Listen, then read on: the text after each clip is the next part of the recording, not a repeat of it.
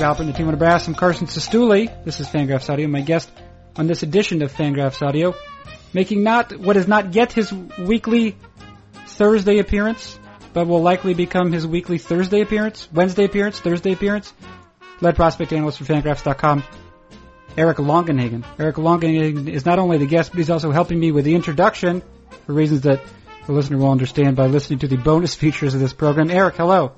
Hello. Yeah, Eric, this is the introduction to the program uh, on which we discuss, for example, um, um, excellent players from small conferences like Kyle Lewis, um, and also including, for example, past examples like Hunter Dozier and Casey Gillaspie.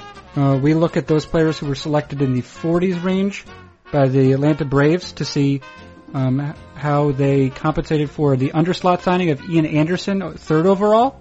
And now you, now you say a thing we discussed. We also discussed the San Diego Padres draft class towards the end of the podcast. Yeah. The immediate and future prospects of Chicago White Sox shortstop Tim Anderson and his unique baseball background. That's right. As yeah. well as other ephemera and ridiculousness. Yeah, that's right. And also, uh, your mother has stopped by to perform some home improvement. Okay, very good. So I will say now, uh, what is it? It is Fangraphs Audio. Who does it feature? Lead prospect analyst for Fangraphs, Eric Longenhagen. When does it begin? Right now.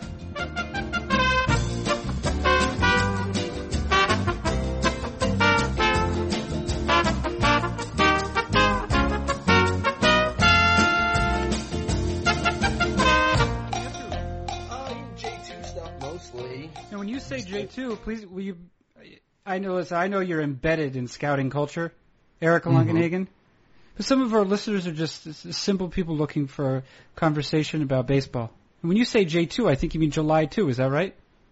Mm-hmm. Yeah, I'm compiling, you know, just names and sending emails and texts and making sure that we have good coverage for the upcoming July second international free agency period. Yeah. As the last one lapsed today. The last one lapsed today? Mm-hmm. What, what, what lapsed today? The previous J two period. Today oh. was the last day to sign somebody and have it count. Oh, from the previous one. Yeah. So there's like a two-week, uh, I don't think this is the right use of this word, but a two-week refractory period. Yeah, I think that is exactly, if you're the Dodgers at least, uh, it's certainly, yeah, it would be, I'd consider it a refractory period. Yeah, because they're, a two, two-year refractory period. They're getting ready to go at it again, yeah? Uh, yeah, I mean, I they, you know they're in the penalty box now for the next two years, but yes, uh, it's it's time for everyone to start signing gobs and gobs of international free agents. Ooh, gobs, huh? Gobs. So yeah, I'm doing that, and then like there's there's uh, area code tryouts here in Phoenix this weekend. U S A Baseball has like a ninety-two team tournament here this weekend, so I'm combing through rosters to make sure that people I need to see that are here in my backyard get seen. Right. Uh, And then just preparing to go scout in the Northeast next week when I'm back in Pennsylvania. Oh, yeah. What are you? What am I what? What are you doing? I, I'm uh, failing at, at owning a home. I'm doing a very poor job at it. Okay. Yeah. I went out today to, uh, to I was going to say I was going to start my garden bed, you know, my raised bed for my garden. Sure, yeah. So I bought the compost, but guess what I did not purchase at all? What's that? Uh, hmm. A hose, um, a uh, a wheelbarrow, uh, or fertilizer. So really, also I did not buy tomato cages. So it's uh it's it's going poorly. I forget we have like a little garden bed here too that's been difficult to maintain because it's so hot. Yeah. Uh, but we don't have to deal with fauna. We don't need tomato cages. There's nothing. Li- nothing lives here that eats anything. Right. Hey, let me wait. Let me ask you a question. Um, yeah. This is unscripted, Eric Longenhagen. Mm-hmm. Uh, you mentioned that the, just name. You're going over names, names, names. Mm-hmm. Now, if you, uh, I know for me, uh, again, I'm not as uh, deeply embedded in prospect culture as you are, but I certainly do uh, scan leaderboards from time to time, and I feel like I feel like there are a number of names in my head, right? Yeah, I would say I probably know, and this is—I don't think this makes me exceptional anyway. It's probably the case for many of my colleagues, many of the site's readers. I know the names of probably most major leaguers at any given point, you know, with the exception of uh, some left-handed one-out guys in bullpens. Mm-hmm. I'm curious for you, if you so, so especially you're gearing up for the international free agent signing period, right? So, right. So it's your right now. It's incumbent upon you to stock your head full of those names and to attach to those names uh, certain attributes, right? Yes. Of course, and then it's the case with other sorts of amateur scouts, prep prospects, college prospects. Um, certainly for Fangraphs, you'll be writing also about uh, pro- professional prospects as well. At what point, if if at any point, do you think you expunge the names from your from your mind, from your your memory? Is there a point? Because I know that I know Kylie McDaniel did not really have a great deal of interest in discussing major league players, and why would he? He's, he spends a lot of his time doing uh, have, with other considerations. He certainly knew about them, and he knew some of them from when he had covered them as a prospect. But at what point do you think you expunge those names, if ever? I this is something I've thought about. I don't think that there's a conscious expunging of those names. I think that there's a finite amount of room in my brain to just store and have immediate recall of, uh, you know, a, a player's tools and his overall profile based on his name. Mm-hmm. Uh, so whoever isn't in my head anymore that used to be, I don't know, because they're not in my head anymore. Right. So it's hard for me to, to tell you definitively how long the half-life of uh, a mental scouting report in my head is and when it sort of expires and goes away. Like the the memories in Inside Out, how they sort of die away and lose their uh, their allure, their color. You see, you see the movie? Which one? Inside that... Out. No, I never. Inside Out. Who's in that? Who's in that movie? That's one of those Pixar movies. Oh with, no, I haven't. Uh, Amy Poehler plays the, the lead character, and uh, Phyllis Smith on The Office plays, I guess, what I'd call the secondary character. Yeah, I know. I ha- I haven't seen it. Is it? Uh, should I spend time? Wait, that's Probably. Not her real name. Phyllis Smith isn't her real name, is it? Her. Oh, it is. Yeah. Oh, yeah. Okay, yes, I got you. Yeah, I'm with you. I know. I think her name, her last name, was changed on the show. It is. But you're her right. First name. Yes. Yeah, you're right. So, so I, obviously Phyllis Smith is not a name that was expunged from. No, you got it. Yeah. Yeah. Um. So yeah, it's hard. I don't know exactly when they sort of drift away, uh, and, and what that does. But that's we're not at the point yet where it's uh, anyone of immediate importance. But I do fear one day that we'll get there. It is something I've thought about, and it does strike fear into me. Just forget people who are relevant because there's just not enough room for everybody. Well, at a certain point, it kind of makes sense, probably too, right? Because like um, the the scouting report's going to change. If someone says maybe, uh, like, you, you know, oh, you wrote about this guy three years ago, you're like, uh, oh, yeah, okay, it's coming back to me.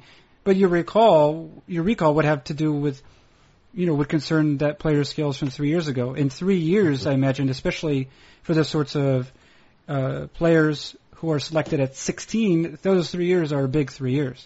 Yeah, even just a few months for guys can be, just depending on the guy, can be huge. Jamie Paxton, Paxton's scouting report from last fall league, and I tweeted about this, is already completely obsolete. Right. Now, I saw him three times last fall. He was like ninety-one ninety-four the first time. I saw him in the middle of fall league. He was eighty-eight ninety-one. And then later in fall league, things kind of popped back up again, but he was still like ninety-two ninety-three. And now he's, you know, touching one hundred, and it's just completely, you know, that was just a few months ago. Yeah. Now, did you, uh, I don't know if you get, it's okay if you didn't. It's okay if you didn't, but Eno Saris, I'll state, Eno Saris wrote a, a pretty great piece examining the, the, the changes that have occurred for James Paxton, mm-hmm. uh, including a yeah, lower, I, I, low, yeah. Go ahead. Lower, lower arm, arm slot. slot. You about to say? Yeah, I read Eno's thing. It was good. Yeah, it's uh, but yeah, I mean, like without me being at Mariners camp every day and seeing those changes being made, like it's hard to. It's hard to stay abreast of all that until it happens. It's just hard to predict some of that stuff sometimes. Yeah, that happens. I, I know that uh, a player for whom uh, that occurred, the, the the bump in velocity, and, and this one was hidden to some degree, um, uh, but but uh, he came up a couple times on the podcast with Kylie, was um, Eduardo Rodriguez. I mm-hmm. think that I think that something like the Red Sox. It was just from like an instructional league thing. They had seen him play, or they'd seen him throwing harder than ever before, and that's what led to them to to select him in the trade, I believe. Is that possible? Yep. Mm-hmm. Sure, yeah. There's um, – why is the name of the player escaping me? I guess it was expunged. Mm-hmm. Uh, one of the, the – there was a minor trade this year that the Braves executed for uh, uh, an Angels pitcher who had been struggling down here and extended. Like, he was in the A Z L for the last few years and just, just didn't look good. Uh, and the stuff just sort of popped this year, this spring, and extended. And, you know, he was part of a minor trade early in the year and uh, is still, like, sitting ninety-three, ninety-five with an above-average breaking ball in uh, Florida right now in Braves camp. Like, he was just one. You know, the Braves have a bunch of guys out here in Arizona sitting on extended, uh, just, you know, combing every last inch of desert, literally, mm-hmm. and, you know, just finding what they can and trying to hop on it before anybody else does. Teams are doing that more and more now. There's, there's more, even people who have been around camps out here in Arizona for years are shocked at how many scouts are traversing the backfield still. It's not something that's been widely scouted until the last few years. Well, it makes sense. It's, it would seem to me, especially, perhaps it's only because we've cited the instance here of a couple pitchers, but it, it seems to make more sense with pitchers because velocity is so important to performance, right? And there's definitely, uh, there's definitely, well, I shouldn't say definitely, but it appears as though there is a velocity floor, um, where if a, if a pitcher drops below that, his the likelihood that he'll be effective at all against major league hitting is pretty low. Um, but it, but there's a, also sort of a, a another velocity threshold above which, you know, a, a pitcher can can have a pretty. It gives a pitcher a wider margin for error, I guess. So he doesn't need to necessarily be refined. I mean, for example, Yordan Ventura of, you know, for the last couple of years. He doesn't really necessarily have a lot of refinement in terms of pitching, but he could survive off velocity, and certain pitchers mm-hmm. do survive on velocity until they actually figure out how to pitch. I mean, Tim Lincecum, obviously, uh, towards the end of his Giants days was a much different pitcher than at the beginning, and he was still uh, he was still effective at times with, uh, you know, with lower velocity. Felix Hernandez, of course, has adjusted as well. I mean, bad examples because one has been, uh, you know, one was essentially released, and the other, uh, the others uh, pitched poorly this year. But that's the idea. That's the idea. Adam McCreary was the name of the uh, prospect traded for Hulis Chassin. Oh yes, Hulis Chassin. Mm-hmm. Yeah, that's the guy. Yeah, he's like it's low to mid nineties now with an above average breaking ball. After he, I mean, I have to go check my A Z L notes from last year, but he was like, you know, probably ninety, ninety-two. She's a really big, big kid. It's also yeah. Possible. I agree. Oh, you go agree? Ahead. No, you you go ahead. I agreed with your. I agree with your take on the importance of velocity. Yeah. S- certainly, all things else being equal, I'd rather have someone throwing ninety-six than someone throwing ninety-one. Who had the? Uh, who has? Who possesses the greatest velocity? And because we're because much of the questions I ask you beginning now, I believe, will concern the uh, the amateur draft. Mm-hmm. Uh, which pitcher in the draft possesses the greatest velocity? Well, I mean, Riley Pint was up to, you know, one oh two. You're uh, saying one oh two is good? Yes, one oh two is good. Okay, yeah. Uh, until last year, I hadn't seen very many guys touch one hundred. Actually, I think the second time I'd ever seen anyone touch one hundred was last spring. Josh Staumont. Oh, sure. From the... From the Royals, uh, you know, I saw him pitch in college, and he was up to one oh two. And then later that year in the fall league, it was, you know, half dozen guys were touching one hundred miles an hour. The Rockies have two guys in extended touching one hundred. Like, it's just sort of gotten kind of really ridiculous in a hurry. But yeah, I'd say Pint has the best pure velocity in the draft. Uh, and then Zach Birdie among the college arms. Uh, he's another guy who's who's crested one hundred. Oh yeah, he's a, uh, he's some sort of. Uh... Relief pitcher, isn't he? Mm-hmm, yeah, he's the one who blew the save over the weekend against uh, East Carolina. Okay. Was it East Carolina? No, no, U C Santa Barbara. A freshman who had twenty-six plate appearances this year hit a walk-off grand slam off of Birdie over mm. the weekend. That's improbable, isn't it? It is. Yeah. yeah. Hey, speaking, change up. ninety-one mile an hour change. That's a hard changeup. Listen. Mm-hmm. Yeah. Probably. Speaking of probabilities, what do you think for Riley Pint? Riley Pint, you say he hits one oh two. Um, yeah. has hit one or two. What do you think? Because I know that when uh, I feel like when Kylie, we talked about some research he had conducted at one point in one of the organizations for which he worked. He was looking at velocity velocity readings from when a pitcher, let's say when a pitcher was in high school, versus mm-hmm. the velocity readings when that same pitcher, you know, had made it to whatever low minors. And there apparently there was there was very little correlation between the two figures over the entire population of players, the pitchers who were in that organization. Um, I guess A, do you find that surprising?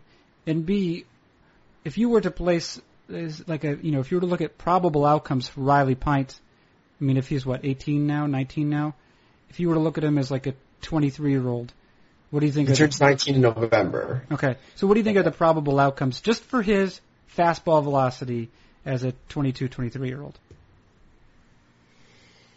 I think that there are so many variables at play beyond just how hard a kid is throwing now. Mm-hmm. Uh, I think there's the delivery is certain, certainly one. I think the body is another.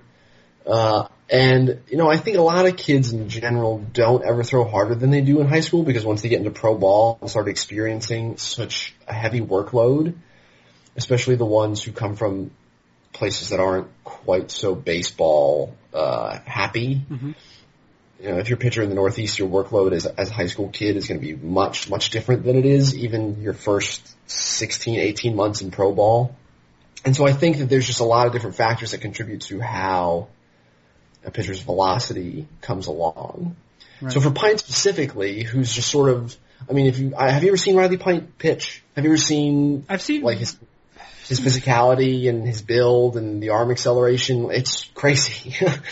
um, this is sort of the kind of pitcher who, uh, just looking at him, and obviously the, the, the velocity is so exceptional and sort of an outlier on its own, but him just sort of physically is so bizarre and freakish compared to what we typically see from the average high school arm. Mm-hmm. And it wouldn't surprise me if he's still a consistent ninety-three, ninety-seven at the age of twenty-three, uh, despite the added pro workload.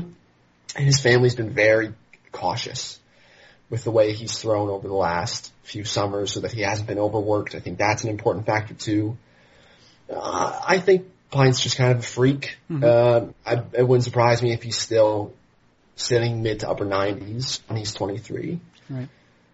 Uh, on the topic of, you you also brought up Josh Staumont. Stout, Stout, Staumont. You say it. Staumont. No, I don't know. I think it's Staumont. I've always pronounced it Staumont. Yeah, it, we don't we don't have to be entirely accurate. We know who, who we're talking about. He went to Azusa Pacific. Hell for pitchers.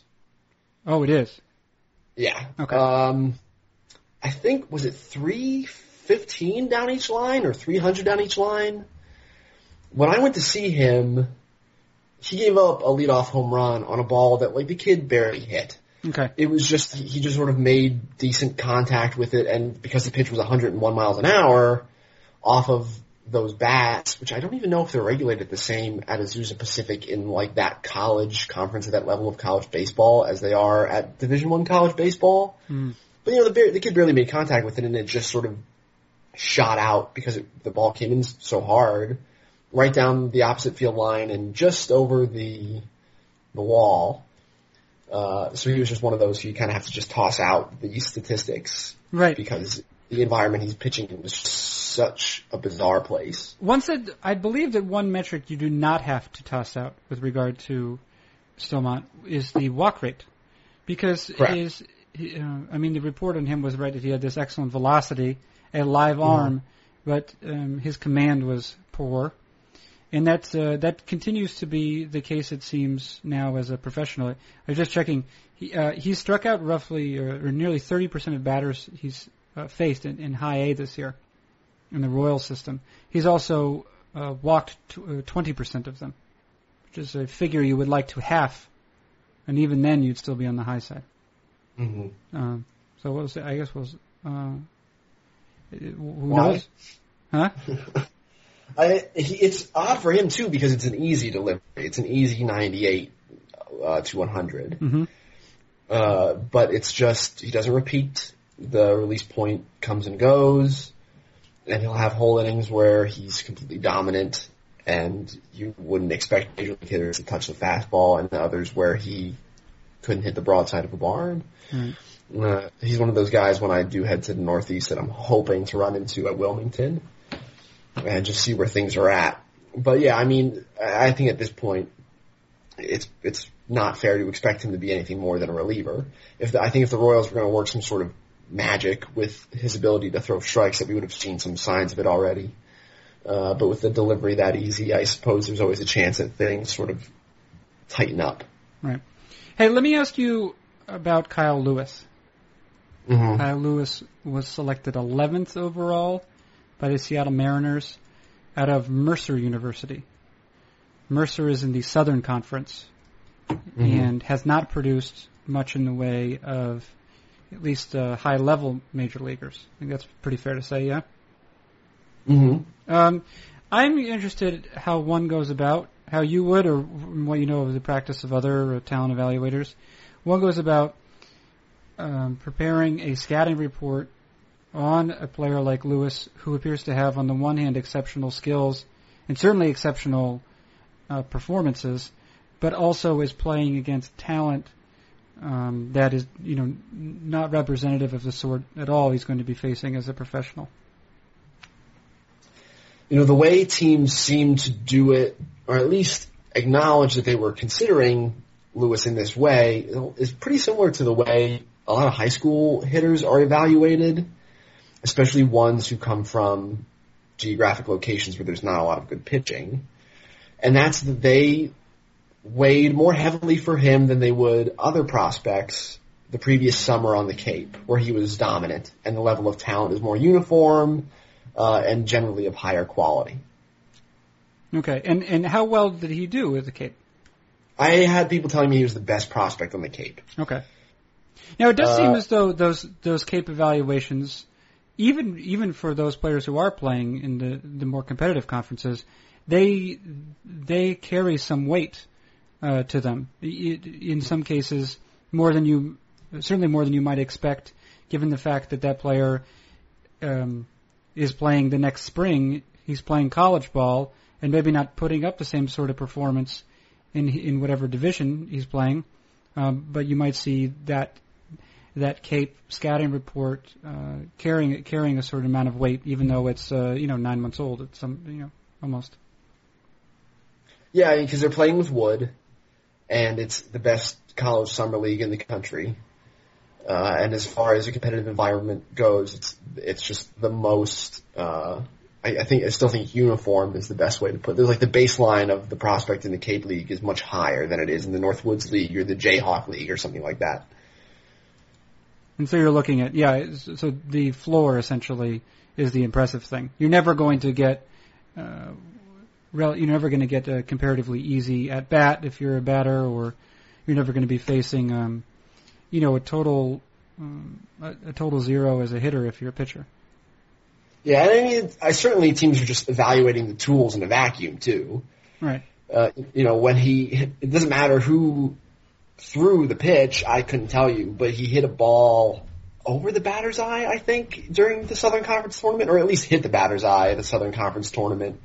You know, on a on a swing where he was sort of out on his front foot and didn't really sort of get his uh, lower half into the swing as well as he'd like to. Doesn't sort of have that backside collapse that created some of that natural loft that you see from, from power hitters. On that particular swing, he was out in front and still just sort of flicked his wrist.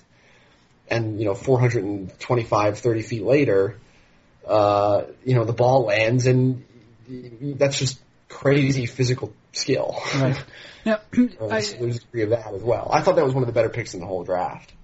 Chris Mitchell wrote about Kyle Lewis, and he looked at him in the context of other players who'd been selected, um, I guess, in the in the first round, certainly within the first twenty picks. Um In the last, you know, since uh, since two thousand, who've been selected out of schools that belong to less competitive conferences, um, and I was wondering if, if maybe to the to the degree that you remember these players have, have scouted them, you could mm-hmm.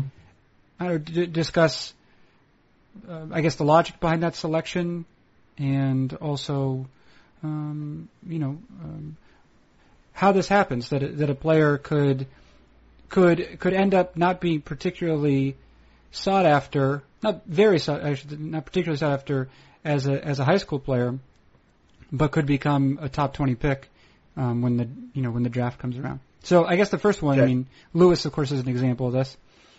Um, mm-hmm. There were a couple of examples from twenty fourteen that uh, that Mitchell cited, and one of them was well, one of them was Casey Gillaspie. So they got like mm-hmm. a, a sort of a, a lumbering, does that seem fair? A lumbering first base type out of Wichita State, which is in the Missouri Valley Conference, which is not the smallest of conferences, uh, but it does not produce as many major leaguers. Um, wh- what would be the logic behind behind selecting uh, Casey Gillaspie? Well, was that, that, I think that was the draft where Tampa had a, a ton of picks, or at least one of them. Yeah. Um, and, you know, I saw Gillaspie in the fall league last year and didn't like it at all. Mm-hmm. Uh, and I guess things have sort of changed this year, at least enough that it's worth heavily revisiting what I saw last fall when I probably, you know, probably N P'd him or put a thirty-five on him as sort of a, an up and down uh, or platoon type of bat at the very most. Uh, you know, the circumstances surrounding his selection at the time were just, you know, switch hitting first baseman, uh, definitely first base only, but uh, there was bat speed and comfort from both sides of the plate, good eye-hand coordination, strong wrists, going to punish uh, pitches even with wood, despite the fact that there was very little hand separation, not a whole lot of uh, load in the hand there to sort of get the bat moving, mm-hmm. sort of generate bat speed and really punish the ball through the zone. Everything was sort of short and conservative. And that was one of the bigger issues that I had with him last fall was that uh, that's how things looked. And, you know, he was sort of a punch and Judy hitter taking things the opposite way. Certainly not enough game power to profile for me as an everyday first baseman. Because you need to uh, you need to produce a lot of offense to stay at first yeah. base in the majors. So I think uh, that the power especially didn't translate quite the way Tampa thought it would come in pro ball. But given some of the changes that he's reportedly made, uh, I don't have specifics as to what they are, just that there have been changes, uh, that he's someone worth revisiting this summer and over the offseason when we start rolling out organizational lists. Right. Well, the selection of any sort of player who seems destined for first base, uh, the selection of that type of player in the say, you know, within those first twenty picks is always is always notable, right? Because it's essentially the organization stating that they don't regard uh, defenses. Uh, I mean, they, they acknowledge the defensive limitations, but they think that the bat will play, given the it, even despite the tremendous burden that, that will be placed on it, given the defensive mm-hmm. limitations. Yeah, I've, I've spoken to scouting directors who are very wary of considering not just first base only guys, but corner only guys in the first round, because they're just suspicious of those players' athleticism. If they're not, you know, major league playing major league baseball usually, you know, there are certainly exceptions, requires a tremendous amount of athleticism that at the amateur level it, it probably plays somewhere in the middle of the diamond. Mm-hmm. Uh, so yeah, I mean, there there are guys who are just even wary of guys who are already in an outfield corner. Uh, or players who have some physical projection left but are already at third base. Uh, they're concerned that it's a sign that they're not quite as athletic as they might need to be to play Major League Baseball. Right.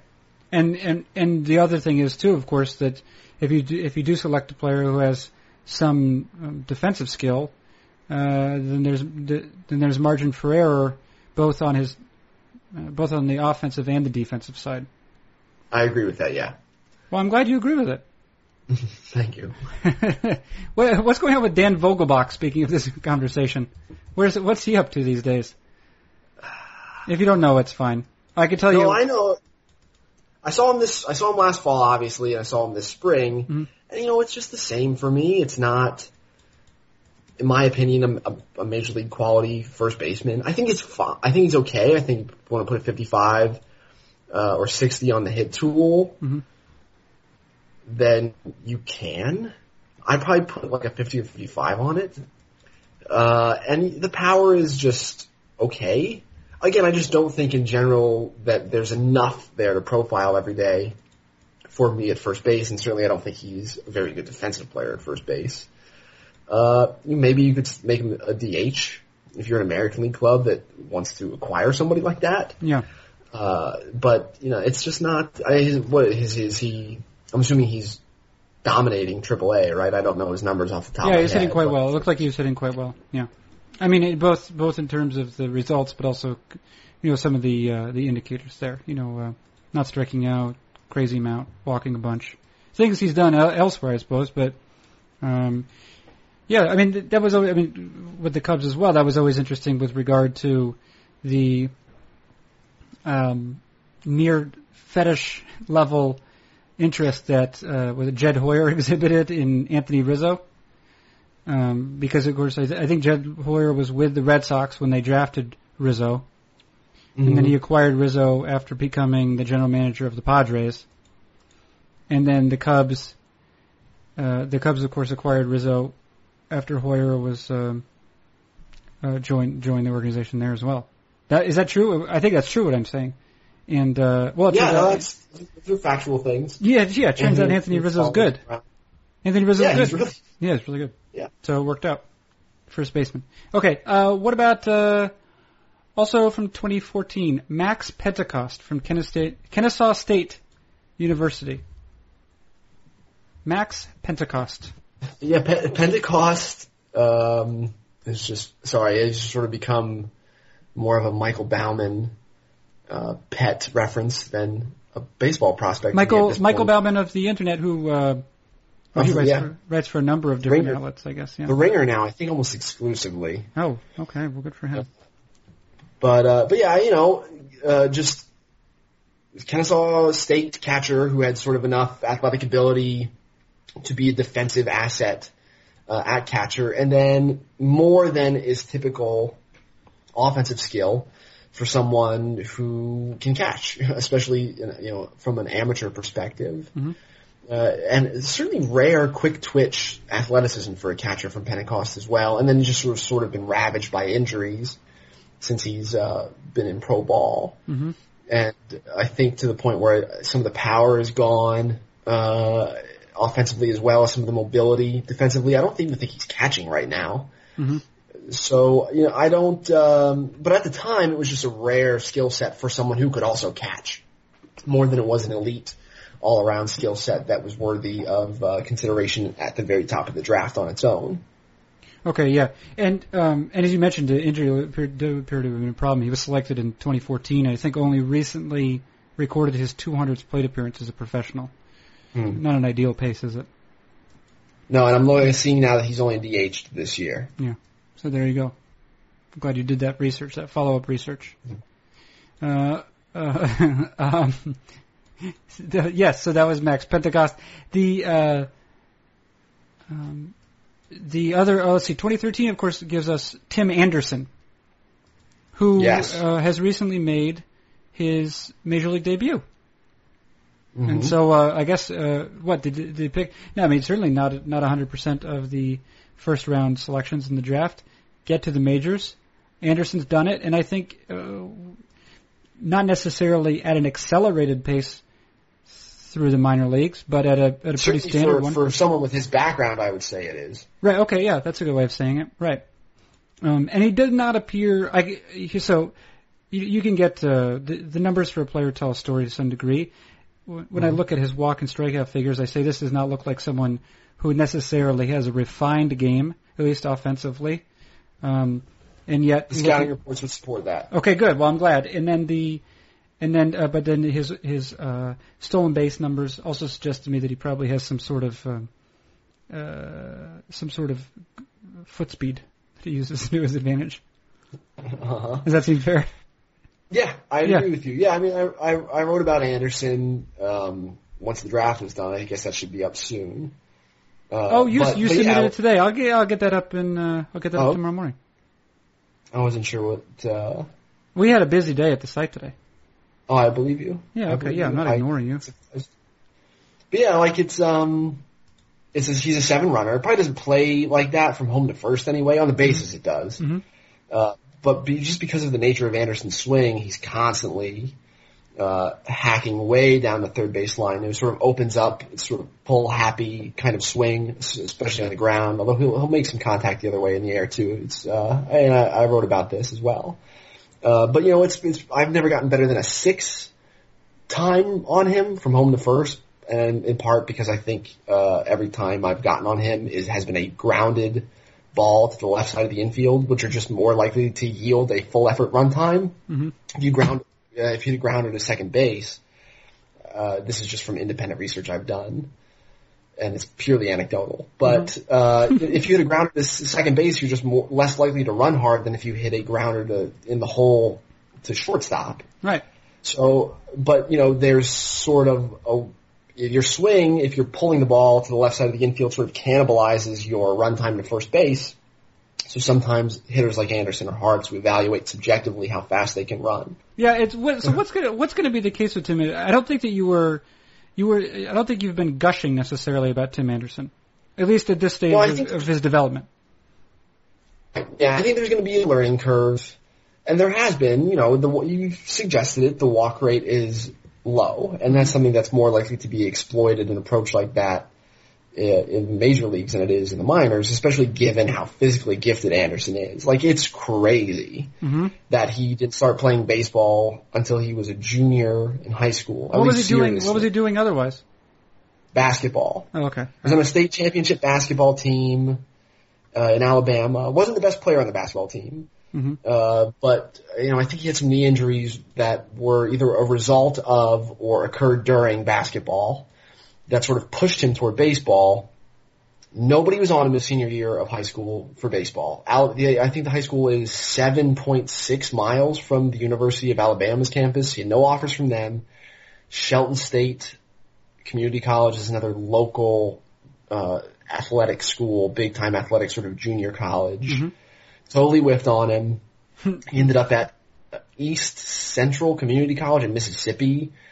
Uh, played well his freshman year. Nobody drafted him. He was draft eligible freshman year. It's community college. I think he swiped thirty of thirty bags. Uh, nobody drafted him. Mm. Just everybody whiffed. And then later that summer, things started to, you know, someone sort of unearthed him. I'm still not sure who it was. And then, you know, next spring, he's a first rounder. And so here we are three years later, and he just has incredible physical skill for hitting. It's not pretty. It's not always pretty, but it's the contact is always hard. Mm-hmm. Uh, and defensively, he has the physical ability to stay at shortstop, although he's remains sort of unrefined. Right. So, you know, those ills are going to be more magnified mm-hmm. at the major league level. Certainly initially, but I think the quality of the instruction he'll receive up there is, is better as well. And I expect him to improve. I don't think he might be the best option the White Sox have for shortstop the rest of this year, certainly given what Jimmy Rollins was sort of left doing. Uh, but, uh, yeah, I don't think he's going to come up and make up some sort of push for Rookie of the Year or anything like that. You know, it's interesting. It's interesting to me, and if, if um, this is entirely founded on um, – anecdotal evidence as well, or even something less than that, uh, occasional observation. Um, it's interesting to me that a player who who began playing baseball so late, um, or at least began playing a lot so late, uh, would would play shortstop, uh, because I think of it. Uh, even, I mean, regardless of the physical tools, even if the physical tools are amazing, I think of shortstop as a position which has, in addition to, you know, requires a certain amount of athleticism, obviously, um, something that has, a, a, like, a, a, requires a skill set that's very um, specific to baseball, you know? Like, in, in sort mm. of, in, to an even greater extent, something like plate discipline, right? You have this, you have this skill, this ability to determine what is and what is not a strike, uh, you know, out of the pitcher's hand. You're identifying, you know, combination of velocity and uh, spin, I guess, simultaneously. And that's that skill, which, you know, is sort of like something that's hardwired into a brain, would um, uh, seems seems like it is very particular to the sport. Whereas, mm-hmm. uh, you know, something like just you know, some, a lot of things that we connect with tools, running and just, you know, running in a straight line, for example, is um, you know, there, there could be players in a number of different sports who would uh, who would seem to be quite talented, you know, who, who would be well equipped in those, that regard. But shortstop, like I say, has seems to have some baseball specific skills attached to it. Yes, I think that yeah, I agree with you that it is odd, given his background, how he is able to competently, though not spectacularly, play a position that you intuitively understand is probably benefited by a long-term uh, period of reps at that position. Your hands, your action, all that stuff is sort of polished up by reps. I do think, uh, I think, I do believe Anderson at one point was playing left field, I th- probably his freshman year at East Central. Okay. Um, but uh, I, I think that it's fair to consider what might have happened had Alabama or even Shelton State discovered him, and that it's possible that he only ended up playing shortstop at the junior college he ended up at because they had no better options. And had that not occurred, it's possible that, you know, the, the point in time where he could have feasibly learned how to play shortstop would have passed without him even being given a chance. And so that him actually going to East Central benefited him and the White Sox and just baseball at large, because now we have another quality shortstop, what or at least someone who's capable of it. What percentage of guys, I mean, we're to some degree when we're discussing these uh, these players who were selected within the top twenty picks out of um, non-elite conferences, um, to some degree we're talking about guys who have been overlooked. But uh, how often does that happen, do you suppose? An athlete, a player who could have competently, you know, who could competently play a major league shortstop Uh, isn't ever given the chance, or is given the chance at a junior college, say, uh, but is just never seen, never seen on the right day, for example, never seen because he's surrounded by players who are decidedly not uh, professional prospects. I think the occurrence of such things is probably bound by time. Mm-hmm. Uh, I think it's probably something that occurs less frequently now than it did years ago when, you know, you couldn't just post a YouTube video of you playing shortstop and have some random scout find it and uh, add you to his follow list for this this spring. Uh, so, I which it makes what happened with Anderson even more uh, interesting. I do think that if this occurs, that it probably occurs most frequently at big time college programs where you might have the skill set to be a starting pitcher. You might have the skill set to play center field or play uh, shortstop, but because there's just a superior option because you're at Florida or L S U or Arizona State, that you don't ever have that opportunity and that it's never considered.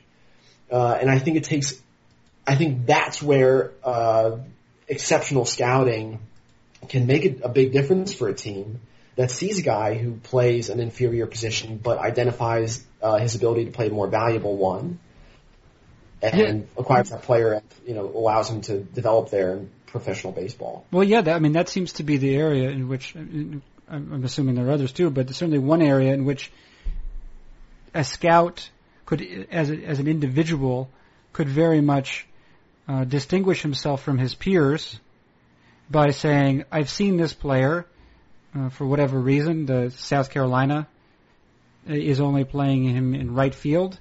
However, I think that he would be a monstrous uh, third baseman. You know what I mean? Mm-hmm. Um, or you know, I mean, or you know, uh, he's a catcher now. Like I mean, Josh Donaldson, of course, did quite a bit of catching, mm-hmm. and then but then became an above-average defensive third baseman. That's not a shift you see a lot. You do see players play both positions sometimes um, because some of the attributes are the same. It doesn't require a ton of uh, foot speed in either case, and you know, it does require better hands, good arm. Um, but those are sort of uh, attributes where you could ad- you could identify the physical attributes that a player possesses and be able to imagine what that would look like uh, if if deployed differently. You want a guy who, from this past draft who sort of fits that bill? No, let's not. No, no. Okay, that's no. fine. Yeah, what do you got? Dane Dunning. Dane Dunning. Yeah, reliever from Florida, uh, mid nineties with sink and an above-average slider, definitely has the athleticism and the physicality and the strike-throwing ability to start, in my mm-hmm. opinion. Okay. But Florida was not doing that. No, Florida's loaded. I had a scout tell me that he thought of the best five college catchers in the country, and Florida has two of them. Which would be? Uh, uh, wait, can, can I guess? Can I guess? Can I guess? Yeah. Uh, wait, no, I'm wrong. Oh, wait. Where's Zach Collins from? Is he Miami? That's Miami. Well, then not him.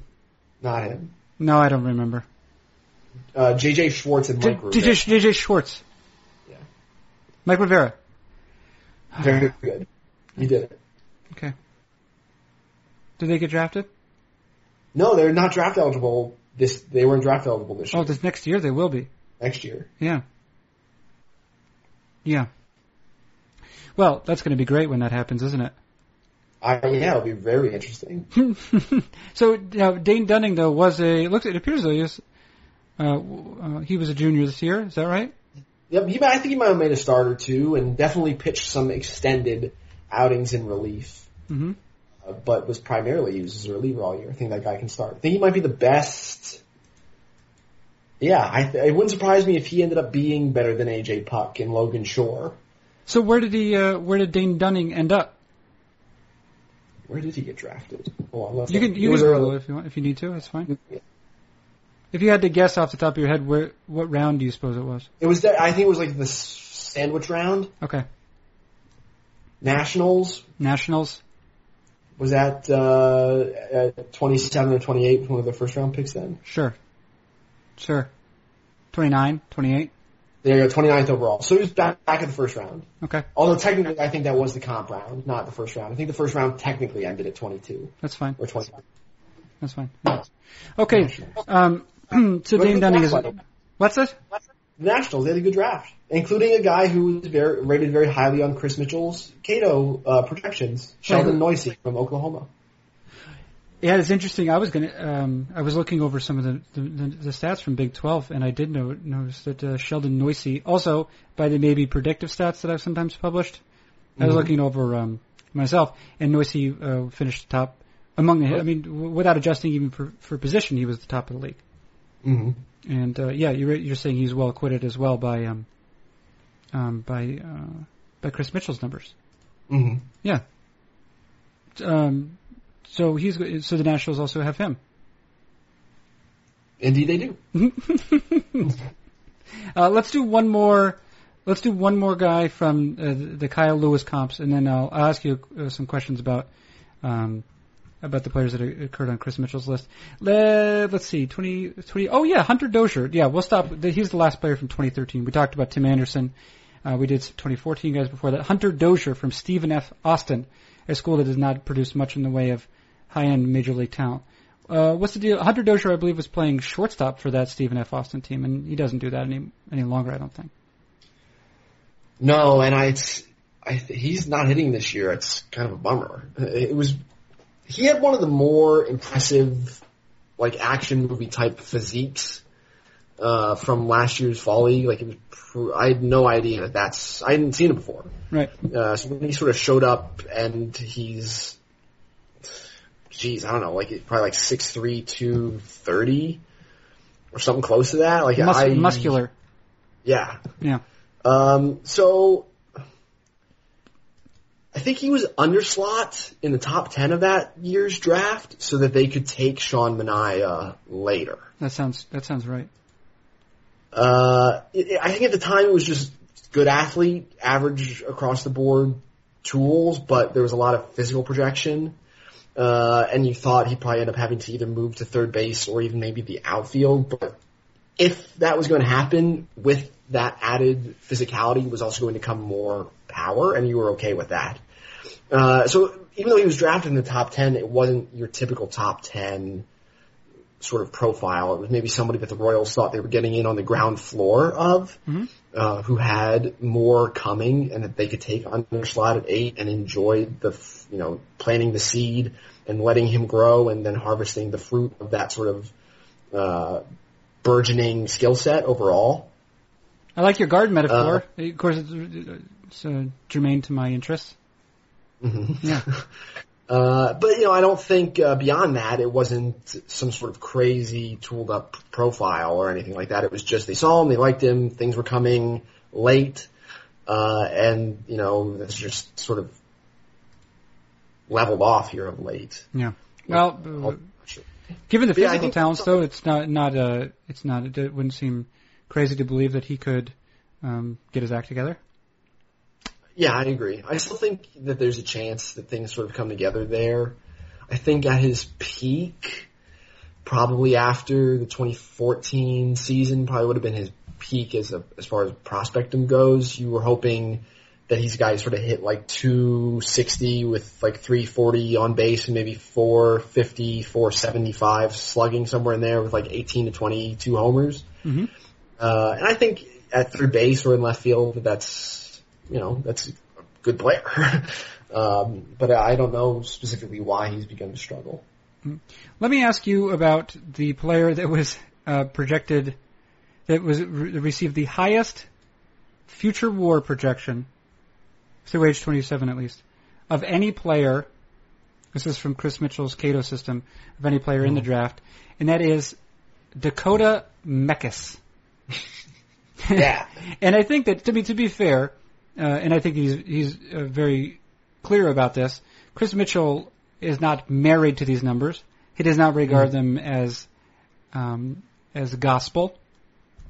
Um, and yet, I think he would also suggest that uh, being as they are grounded in um, um, in history, uh, that there is something to be learned from them. Uh, Dakota Mekas was selected by the Chicago Cubs, three hundred fourteenth overall, and he uh, played for Michigan State, which has not produced a lot in the way of major league talent recently, to the best of my knowledge. He pitched mostly as a relief pitcher, uh, which also doesn't necessarily bode well for what you wouldn't think for his, his ability in the majors. But he struck out a lot of guys. Did you do you have even one thought on Dakota Mekas? Yeah, well, when Chris, I asked Chris to send me his Cato stuff before the draft, mm-hmm. just to check out. And when I saw Mekas at the top, I was like, "What the hell is this?" so I so I did some digging because I've seen Michigan State, and indeed I've seen Mekas, and like I had I think ninety. Hold on, I think I had him like like ninety ninety two with mm-hmm. an average breaking ball. Um, and but so I went back and did some digging. Mekas is six seven mm-hmm. and has some Carter Capps-esque elements to his delivery where he's really launching hard uh, off the mound and gets really tremendous extension out in front. That's going to help and with his uh, what effective velocity or perceived effective velocity. velocity yeah. yeah. Uh, and there's also the way his delivery is paced is odd. There's some start and stop in there. You know how sometimes there are N B A players whose free throws are paced kind of odd, and they induce a lot of lane violations oh, because yeah. you anticipate that they're going to release the ball, and then there's a pause, and then the ball is released. Or like Charles Barkley's uh, drive. Have you ever seen well, that? Yes, his golf swing, yes. Yeah, yeah, just yeah. like that. Yeah. There's like, there's a weird element of that to Mekas's delivery that makes him especially difficult to time, uh-huh. especially if you're heavily dependent on timing as a hitter, uh, as most Big Ten hitters, I assume, are, considering that there's probably not a whole lot of uh, physical tools right. uh, about the, the Big Ten. Uh, no offense, Big Ten, sorry. No, no, no, that's fine. But yeah, yeah, yeah. Uh, but yeah, so that's part, you know, I don't necessarily, you can't prove that that's causal as to why his numbers are so good. And you could certainly argue that, given the fact that I was given these statistics and forced to go back and mm-hmm. uh, text some people and look at some video and like find some stuff, do some digging, that there's some sort of confirmation bias going on. Like mm-hmm. I was actually searching for reasons why he's been so good. Uh, but yeah, I think that there's probably something more there than there is just when you're evaluating the stuff on paper. Uh, I do think that he'll probably be limited effectively to relief in pro ball, mm-hmm. uh, which would probably suppress his ability to generate the sort of W A R that Cato expects him to generate. Or it should be said, maybe because of that, because if it's only, so it's three point eight wins, right? Which over right. six years isn't impossible to hit. I guess it's just, no. you're also looking at a combination of, um, you know, success and then attrition as well. Mm-hmm. Um, so maybe in certain cases you say, well, this guy is only a relief pitcher, but maybe he has a higher chance. Players with his Um, you know, with his amateur numbers, have a higher chance of making it, uh, but right. the ceiling is naturally lower as well. Yeah, I think that there there would be diminishing returns should Mekis pitch multiple times through the lineup, especially at the upper levels where hitters are just better able to adjust to things like his funk. Right. His funk is the is the issue, is it? Mm. That's one of the big issues, his funk. What he is has, it? Uh, his funk allows his stuff to play out. What, is, what regarding his, those sort of uh, unusual mechanics you're discussing? What does that look like in a scout's note that he files with his with his organization? Uh, Mekis, that's a good question. I think you can just throw any terms at me because I'm, I'm interested in the words. Well, no, I'm trying to think about it, and see how I would describe it without having to give. I mean, other than me saying giving you a long, detailed explanation like I did give you. Yeah. About how this looks specifically different, if you want one sort of adjective to describe it, it would be deceptive. Okay. So deceptive. But deception I don't think that. I don't think that. That's not for me. That it doesn't sufficiently get to the root of what it is. You got. You got. You said start stop as well.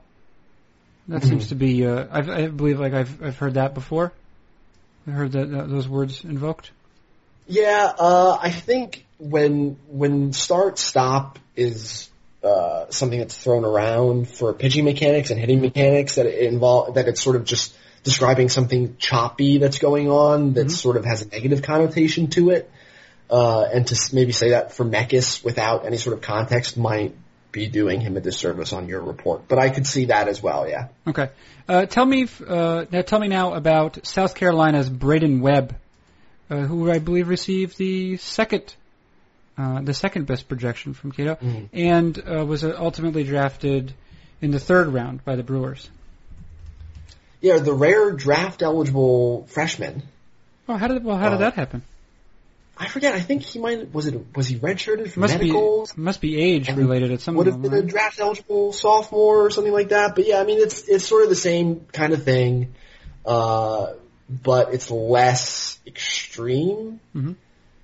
Than Mekis, uh, and I think the stuff in general is a little bit better. He's been up to ninety-six, and it moves. Uh, but again, I think kind of there you're looking at a probable relief profile. And, you know, it'll be interesting to see what happens there signing-wise, because as a draft-eligible freshman, he's got a little bit more leverage than your typical college draftee. Uh, he's got some more time. But yeah, I think it's, you know, sort of the same sort of thing. There's deception. The delivery is sort of weird, and uh, the stuff plays up because of it. Uh, also a, an alumnus, I believe, of Owasa, Owasa High School, mm-hmm. uh, which also produced Dylan Mundy. Oh, I, that's right. I totally forgot that. Yeah. Well, there you go. There's some, there's a fact for there's a fact for you. Uh, last last person about whom I'll ask you is Jordan Sheffield, who among those players selected in the first and second rounds received the highest projection. From Cato, uh, Jordan Sheffield, a right-hander maybe from Vanderbilt. Does that sound right? Vanderbilt? Yep, that's right. Uh, selected by the Dodgers. And mm-hmm. uh, um, no, no, not selected uh, first overall, really, thirty, selected thirty-six overall. So uh, certainly a testament to a combination of his uh, success and also his tools, but not um, n- not as though everyone was clamoring after him. Right, yeah. And it's the second guy, uh, second year in a row the Dodgers have picked a Vanderbilt arm who that has required Tommy John. Oh, who was uh, it last year? Walker Buehler. Oh yeah, Walker Buehler. Still hasn't thrown, at least as far as I know. Mm-hmm. Um, but yeah, so like Sheffield, Sheffield was tough because we were we liked the stuff and the athleticism, but because of his size, because of the effort and the delivery, which sort of isn't necessarily bad. From a, uh, a health standpoint, I don't think, you know, I think there's sort of uh, a misnomer that that's always a thing to worry about. Uh, I'm digressing now. But, yeah, like, he's athletic, crazy arm acceleration, mid-nineties stuff, definitely a starter's repertoire. Uh, we'll show you a plus changeup. We'll show you an average or better breaking ball. Mm-hmm. But the strike throwing just wasn't there.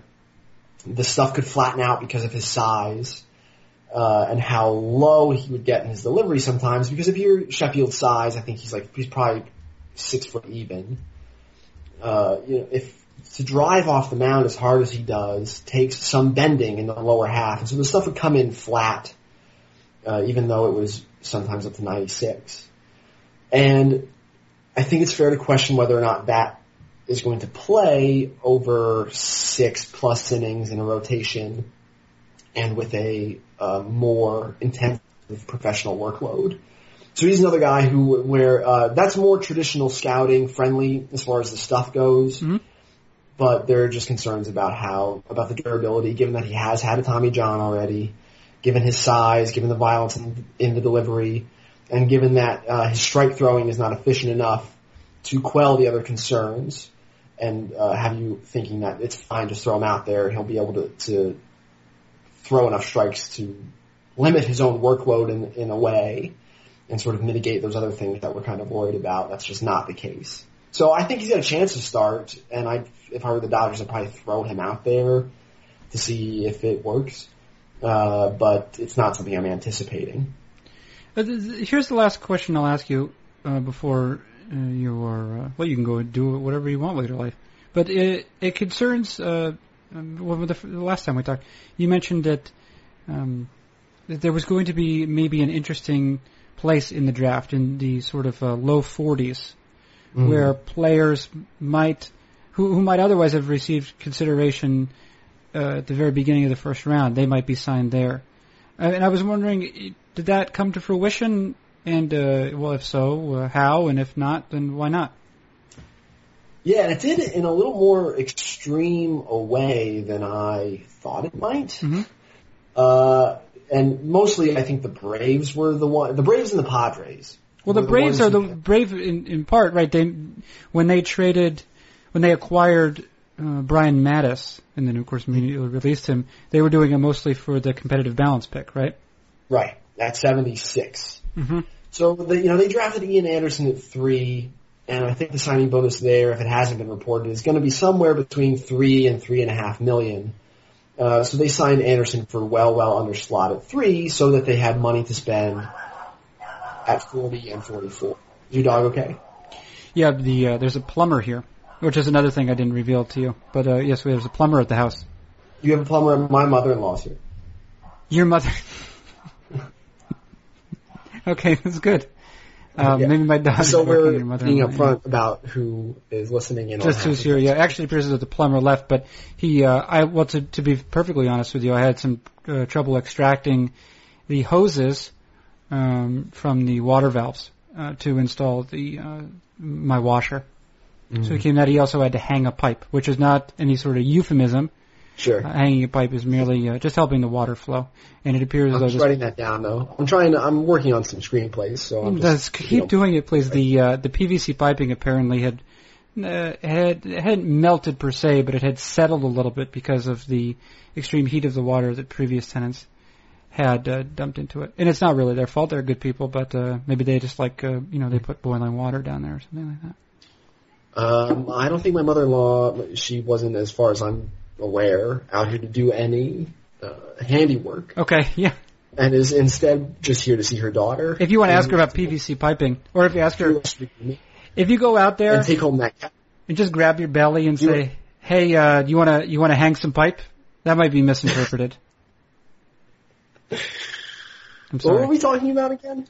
Well, we're talking about the early forties here. You're talking about the Braves. Oh, yeah, yeah, yeah. Kyle, like, did, did, is Kyler Muller, Mueller, Muller, Mueller, Muller? Is he part of this? Oh, yeah. Oh, yeah. And, you know, I'm, not quite, I'm not quite as high on Muller uh, as the Braves probably are. Yeah, so uh, who's going to receive the overslot bonus? Well, Wentz, Wentz, I think, is already signed. I think, I think they've all already signed. Wentz, uh, Muller. Joey Wentz, left-hander from uh, Shawnee Mission East. Shawnee Mission East High School in Kansas. Which I believe also Who? produced... Uh, Jason Mantzoukas, is that possible? Do you know Jason Maybe. Mantzoukas? Yeah, I know who Jason Mantzoukas is. I think, did Paul Rudd go there? Yes, I think that is true. John, did Jason Mantzoukas John, go there? I don't know this. But, uh, but yeah, like, Wentz is like big, six five, athletic, didn't, was sort of off the radar a little bit. coming into this spring because he worked out mostly as a first baseman during showcase stuff. Mm-hmm. That was pretty good there. Uh, but, you know, like he came into the spring with uh, mid nineties stuff. I don't think he had allowed a hit in a start till like maybe seven or eight outings into the spring. Like, it was ridiculous. Mm-hmm. Curveball feel, changeup feel, like the whole shebang. It's all there. And then his stuff sort of backed up late in the spring, as it did the spring before, which is part of why he worked out as a first baseman last summer. So there's some concerns about durability there, I think. Uh, but the stuff was ridiculous. And I know that he was a guy who the the Phillies were also interested in at forty-two, and they and the Braves were sort of tussling for the same group of guys there in the early forties. And, you know, it just worked out the way I think the Braves wanted it to. They got their guy at three, Ian Anderson, who uh, probably didn't have a home again until twelve with the Red Sox.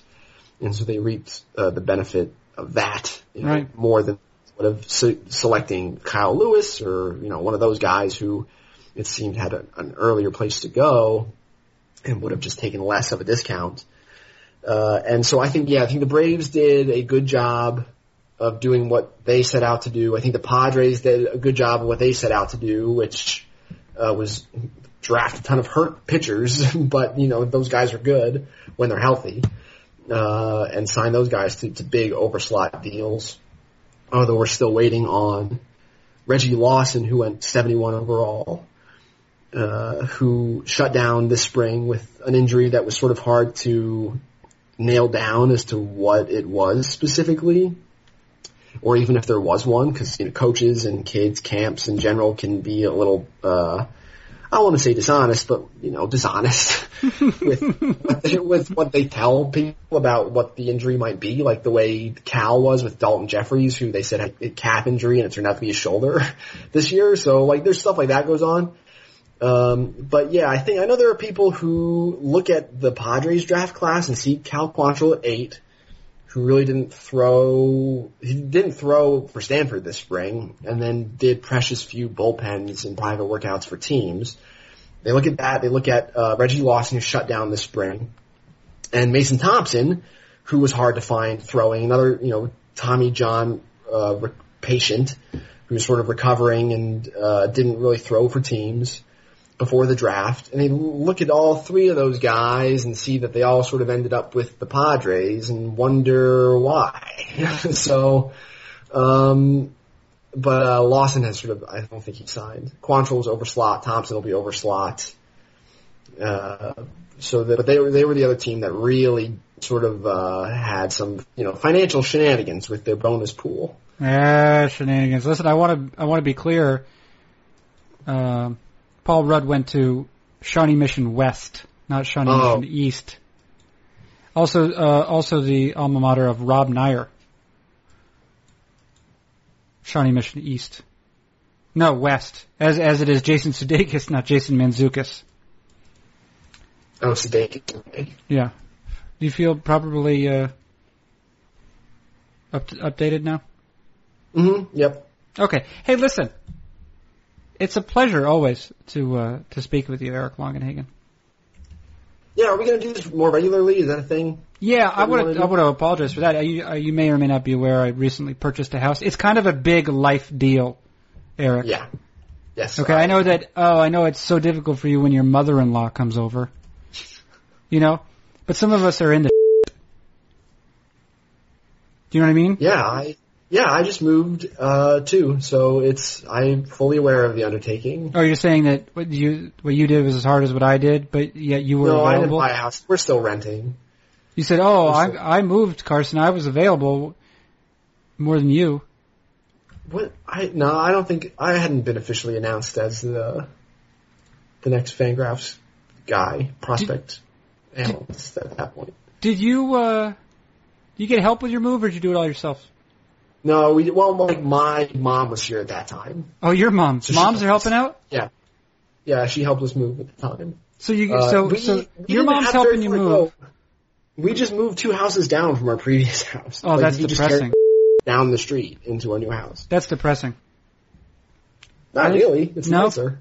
It's nicer here. We You know how the Braves are sort of lauded for being uh, sc- scouting the local Georgia prep kids? Yeah. Because they have, you know, such a long and familiar history with that player because they just see them constantly because they're right in their backyard. Yeah. That's the way I scouted this house, Carson. Okay, yeah, you were right you were right there. Yeah. Just walking around the neighborhood. Gee, I like their front door. Like, I know everything about this house. Unlike, uh, you, you guess you would say, unlike how uh, Alabama uh, scouted Tim Anderson. Yeah, should have done a better job there. Should have done a better should've job. Done a much better job. Yeah. Alabama had a shortstop that was selected last year. What was that little guy's name? Is that Mikey White? Yeah, it was Mikey White. The athletics, yeah. What's he What's he doing now? If you had to guess, mm. if I uh, you know, it's just okay. Striking out a lot. Yeah, it's it's sort of a, a utility profile. It's not that no doubt sexy defensive actions at shortstop that you're like, yep, that guy's our shortstop. Yeah, the way Richie Martin sort of is. Yeah, Mikey White is uh, striking out a lot right now at Triple A or uh, sorry High A, which I don't think he did much of when he was in the. Uh, Oh, maybe he did. Troubling, troubling in the Cal League, especially. You gotta make, you gotta make contact. You gotta make contact. All right. Hey, uh, you've fulfilled your obligation. Why don't you stick around for a second? But in the meantime, we will say goodbye to each other for the purposes of the program. Goodbye, Carson. Well, I just want to say thank you first. Oh, well, you're welcome then, and then goodbye. Yeah, that has been Eric Longenhagen, the lead prospect analyst for Fangraphs dot com. I'm Carson Cistulli. This has been Fangraphs Audio. Oh, wait a second. Hmm. Eric. Yeah. I have to edit this on the train tomorrow. Will you? Um, this is a uh, this is a bonus feature of the D V D. Okay. Will you Will you be here for me um, when I I want to record the introduction right now? Okay. Is that okay? Yeah. But I'm gonna I might um, appeal to you just to ch- chime in briefly. You ready? That's fine. Mm-hmm. You ready? I'm gonna record. Yeah. Yeah. Go. This record. Is a bonus feature D V D. Sir Balper and the team on the brass. I'm Carson Cistulli. This is Fangraphs Audio. My guest on this edition of Fangraphs Audio, making not what is not yet his weekly Thursday appearance, but will likely become his weekly Thursday appearance, Wednesday appearance, Thursday appearance. Lead prospect analyst for Fangraphs dot com, Eric Longenhagen. Eric Longenhagen is not only the guest, but he's also helping me with the introduction for reasons that the listener will understand by listening to the bonus features of this program. Eric, hello. Hello. Yeah, Eric, this is the introduction to the program uh, on which we discuss, for example, um, um, excellent players from small conferences like Kyle Lewis, um, and also including, for example, past examples like Hunter Dozier and Casey Gillaspie. Uh, we look at those players who were selected in the forties range by the Atlanta Braves to see um, how they compensated for the underslot signing of Ian Anderson, third overall. And now you, now you say a thing we discussed. We also discussed the San Diego Padres draft class towards the end of the podcast. Yeah. The immediate and future prospects of Chicago White Sox shortstop Tim Anderson and his unique baseball background. That's right. As and well as other ephemera and ridiculousness. Yeah, that's right. And also uh, your mother has stopped by to perform some home improvement. Okay, very good. So I will say now, uh, what is it? It is Fangraphs Audio. Who does it feature? Lead prospect analyst for Fangraphs, Eric Longenhagen. When does it begin? Right now.